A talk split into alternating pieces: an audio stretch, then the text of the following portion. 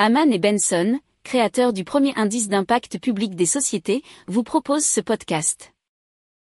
Hamann and Benson. Le journal des stratèges. Donc on parle de WAIF, c'est la contraction de way et de safe, way chemin en anglais et safe sûr.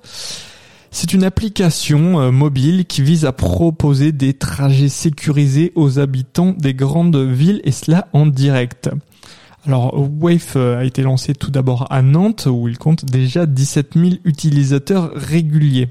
C'est inspiré de Waze et de son algorithme. L'application permet de recenser des événements dangereux dans la rue et de proposer des itinéraires alternatifs plus sûrs, nous explique actu.fr. Alors, la plateforme intégrera aussi les transports en commun afin de proposer des trajets complets pour rejoindre un point A à un point B, aller en ville ou bien simplement rentrer chez soi. Alors, dans les autres fonctionnalités disponibles, il y a un système de détection d'agression ou de chute, une technologie d'intelligence artificielle qui permet de faire vibrer le téléphone avec un signal sonore distinctif.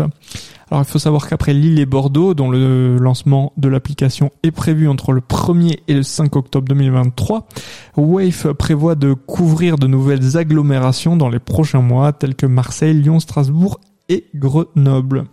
Pour approfondir ces sujets, abonnez-vous à la newsletter de Hamann et Benson et écoutez nos autres podcasts que vous retrouverez dans les notes de l'émission ou sur notre site internet.